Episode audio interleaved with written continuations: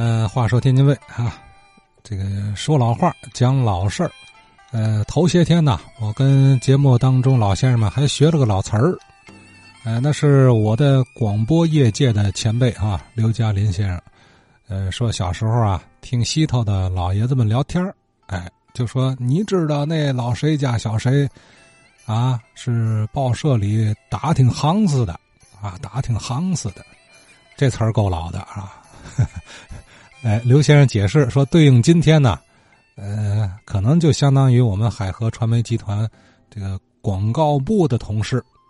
哎，广告部同事听了也别不乐意啊！你是打听行似的，我呢是扫听事儿的，扫扫听事儿。记者这这其实就是替大伙扫听事儿的嘛。呃，我的同事们给您扫听当下的事儿，我呢，哎，对了，扫听过去的事儿。扫听这个“扫”字儿关键了，这跟扫地一样啊，犄角旮旯咱都不漏下。这个昨天李延年先生问了个边边样样的事儿，就说啊。呃，都讲银达子老前辈啊，河北梆子里程碑式的人物。那么，到底这老爷子过去住咱们天津卫哪儿啊？换句话说，这个银达子前辈的故居在何方啊？哎，扫听着了，王西福王先生啊，哎，有一度跟银达子老人家住街坊。昨天晚上有一位老先生留了一道题，问问这银达子的住址在哪儿。银达子原原来最早住在哪儿呢？我们南门西太平庄啊，庙东胡同七号，是一个小三合院房东呢是我们四爷叫王树森。银达子他的母亲呢在门口的官称为呢叫王三奶奶。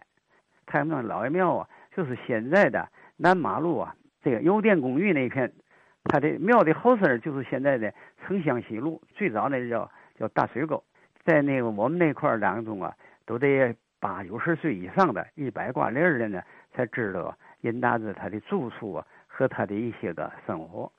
他最早啊，他是南郊，是海县人。他最早学的什么呢？是裁缝。哎，最后呢，他跟谁学呢？小袁元红，哎，魏连生啊，这些老先生学习河北梆子。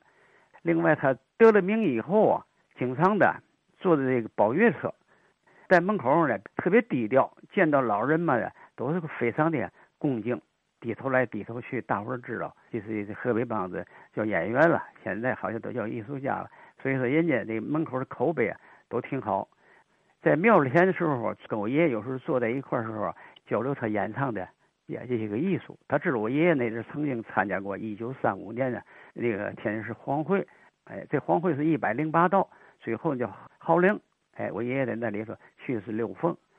哎，所以说任达子跟我爷爷说话没有不说的，在谈话当中啊，他说我也唱就是吸收了京剧、跟京韵大鼓、跟太平歌词里边的用字，来发挥我本身的特长啊，唱出来啊，我的这任达子嘛这个派。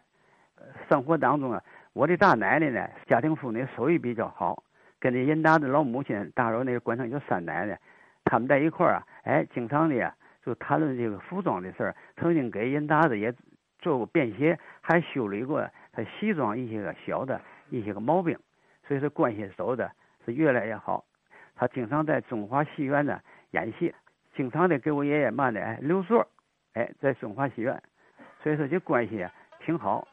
在我爷爷跟那个任达子在庙前呢谈话当中，我我也在边，当时我也十来岁了，听的也比较多，在听家长的介绍呢，所以说我简单的就说那么一点儿。哎，南门西太平庄庙东胡同七号，你听了吗？王西富先生这个啊，说的多具体啊！